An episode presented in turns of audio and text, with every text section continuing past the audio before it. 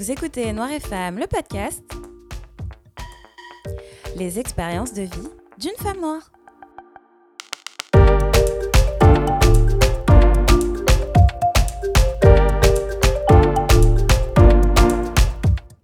Merci de me retrouver pour ce sixième épisode de la saison 2 de Noir et Femme.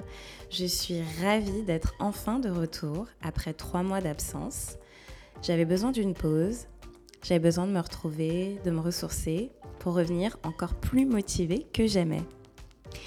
Aujourd'hui, je vais aborder un sujet quelque peu touchy. En effet, il s'agit d'une problématique interne à notre communauté, c'est le colorisme. Comment définit-on le colorisme? L'autrice afro-américaine Alice Walker, elle le définit comme ceci. Traitement préjudiciable ou préférentiel des personnes de même race basé uniquement sur leur couleur. C'est-à-dire que le teint de peau a des conséquences sur la façon dont on se comporte avec quelqu'un. Mais en réalité, c'est bien plus profond que ça. En effet, le phénomène de colorisme découle directement de l'esclavage. Afin de réaliser cet épisode, je me suis pas mal appuyée sur le livre de la question sociale à la question raciale et notamment le chapitre 2 qui porte le nom de Questions de couleur, histoire, idéologie et pratique du colorisme et qui a été rédigé par nul autre que Pape oui, le nouveau ministre de l'Éducation français, mais qui est avant tout historien. Voici un passage qui a particulièrement retenu mon attention. La couleur de peau était censée signifier des qualités spécifiques. Le maître, qui choisissait un esclave clair, projetait sur lui ses représentations raciales. La peau claire signifiait un degré d'intelligence, de beauté, d'aptitude aux tâches délicates et de compréhension des demandes des Blancs.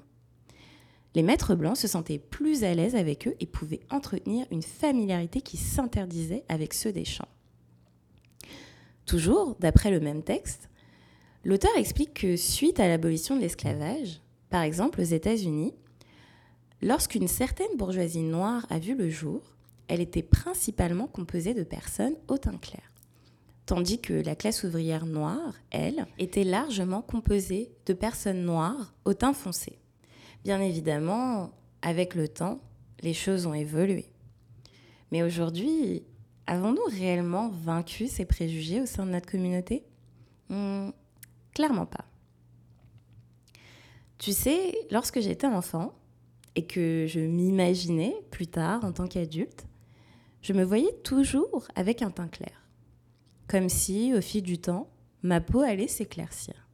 En fait, au fond de moi, j'avais réellement espoir de devenir plus clair en grandissant. D'ailleurs, mon père ayant le teint clair, je me demandais pourquoi je n'avais pas hérité de sa carnation. Pourquoi je n'avais pas le droit à ce que on m'appelle Chabine? Parce que pour moi, le mot chabine était associé à la beauté. Et en fait, dans les Antilles, le mot chabine est associé à la beauté. Et vous savez, aux Antilles, le colorisme est tellement ancré que on a toutes sortes d'expressions. Donc on a le mot chabine, mais on a aussi le mot chapé, qui signifie un peu comme échapper, échapper à la race noire, c'est-à-dire que tu es noir, mais pas tout à fait, puisque tu as le teint clair. Et donc, en fait, avoir le teint clair, c'est vraiment perçu comme étant un avantage. On va même jusqu'à euh, dire aux enfants qui sont euh, moyennement à très foncés de ne pas trop rester au soleil afin de ne pas encore plus noircir, parce que euh, le teint foncé, c'est vraiment associé à quelque chose de, pas bon, quoi.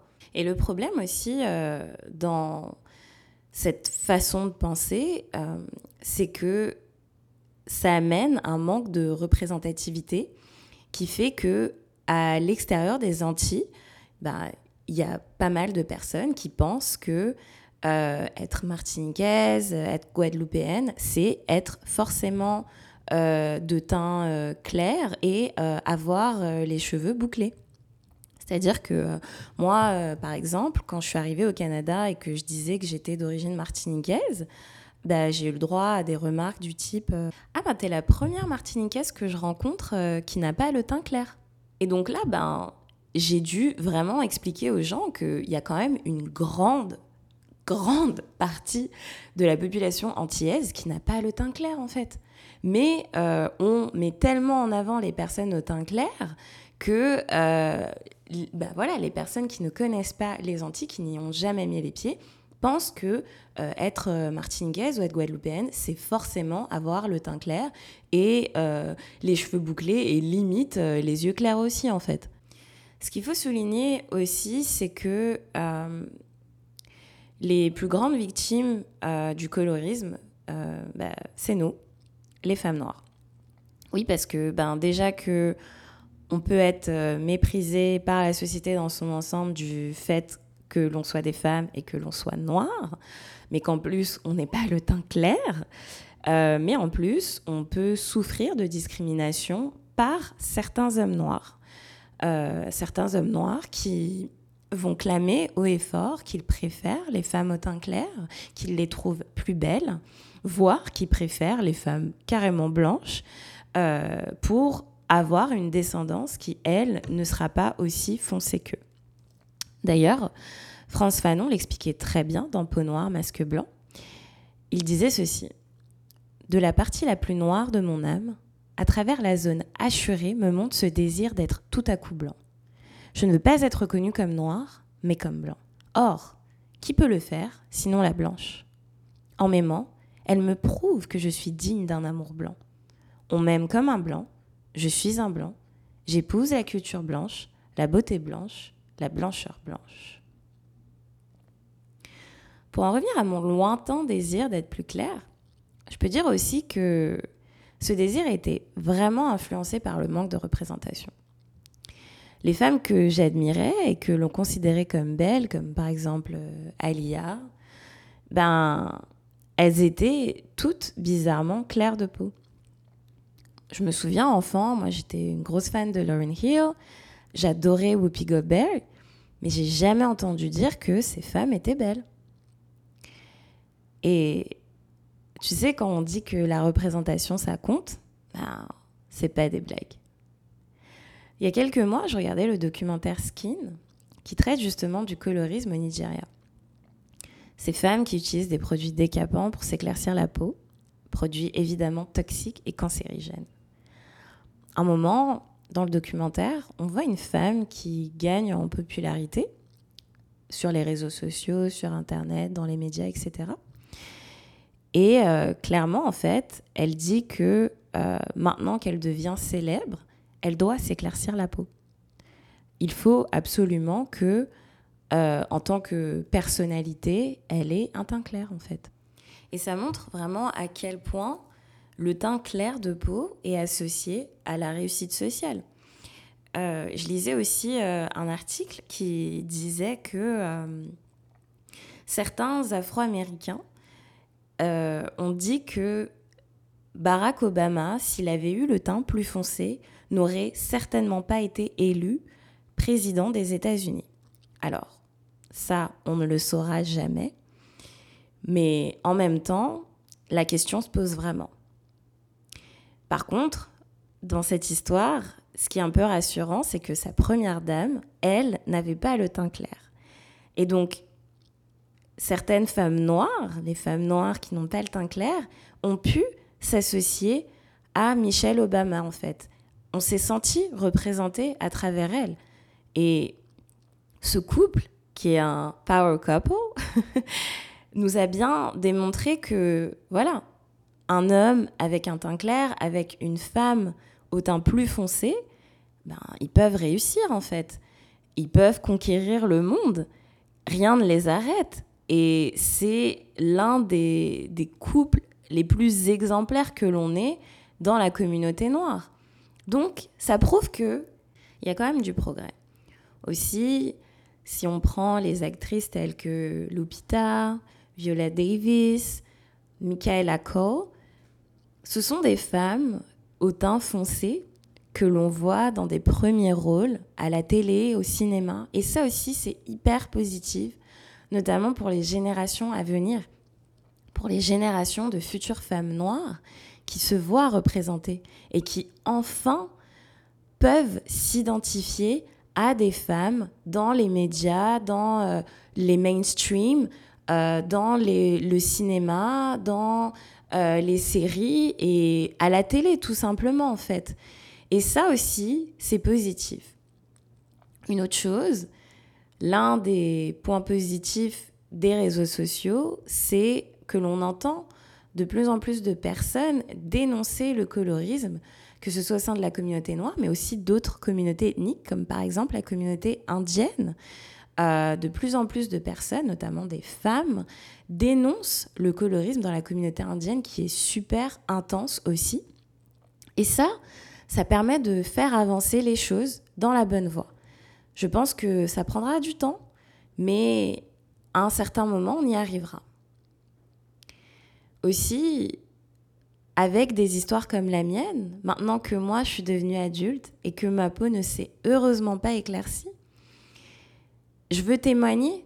Je veux témoigner auprès des, plus jeunes et auprès d'autres femmes qui ont vécu la même chose et leur dire que avec le temps, ben, j'ai appris à apprécier mon teint de peau tel quel en fait. J'ai appris à prendre soin de ma peau, j'ai appris à l'aimer, j'ai appris à même adorer prendre du soleil et devenir encore plus noire. J'ai aussi arrêté de me dévaloriser face aux femmes au teint clair. Et ça a vraiment pas été facile et c'est encore quelque chose avec laquelle je lutte chaque jour. Mais je fais un travail sur moi-même pour arrêter de me dévaloriser face aux femmes au teint clair. C'est pas parce qu'elles ont le teint clair qu'elles sont plus attirantes, jolies, intelligentes que moi en fait. Et le but, c'est pas de me comparer, le but c'est pas de dire je suis plus belle, elle est plus belle. Le but, c'est juste de s'apprécier soi-même et de voir qu'une femme au teint clair, une femme au teint foncé, une femme au teint moyennement foncé, on est toutes sur le même pied d'égalité et on est toutes aussi jolies les unes que les autres. Ça n'a pas été facile parce que pendant longtemps, surtout à l'adolescence, je me sentais vraiment pas belle à cause de ma couleur de peau et j'enviais les autres jeunes filles plus claires parce que elles, attiraient les garçons. Moi, j'ai grandi dans cette époque où euh, on valorisait notamment les métisses aux cheveux bouclés, aux yeux verts. Et on, disait, ces filles-là, elles, elles sont belles en fait. Et puis toi, on te regardait en disant, ah ouais, ouais, t'as un petit truc, mais elles, elles sont belles. Et ça m'a pris beaucoup de temps avant de vraiment me dire, je suis belle, de vraiment m'attribuer cet adjectif qualificatif belle. Parce que pour moi, euh, mon teint de peau faisait que je ne pouvais pas être associée à la beauté en fait. Et toutes ces autres jeunes filles, toutes ces autres femmes étaient tellement mises sur un piédestal. Et nous, on n'était pas représentés que c'était difficile de se sentir valorisée, de se sentir confiante. Et donc, j'ai vraiment, vraiment fait une introspection, un travail sur moi pour gagner en confiance et pour enfin me dire, Adeline, tu es belle, ta couleur de peau est parfaite et tu as tout autant de valeur que les autres. Je pense que réellement, avec de plus en plus de représentation, de plus en plus de dénonciation, mais aussi si chacune travaille individuellement sur soi, sur cet état d'esprit qui est vraiment à déconstruire, je suis sûre qu'on pourra vaincre ce problème collectivement. Merci d'avoir écouté cet épisode. J'espère qu'il t'a plu et qu'il t'a invité à la réflexion. N'hésite pas à mettre 5 étoiles sur Spotify et Apple Podcast. Et n'oublie pas, être noir et être femme, ce n'est ni un choix, ni une fatalité, mais une chance et un bienfait. Prends soin de toi et à bientôt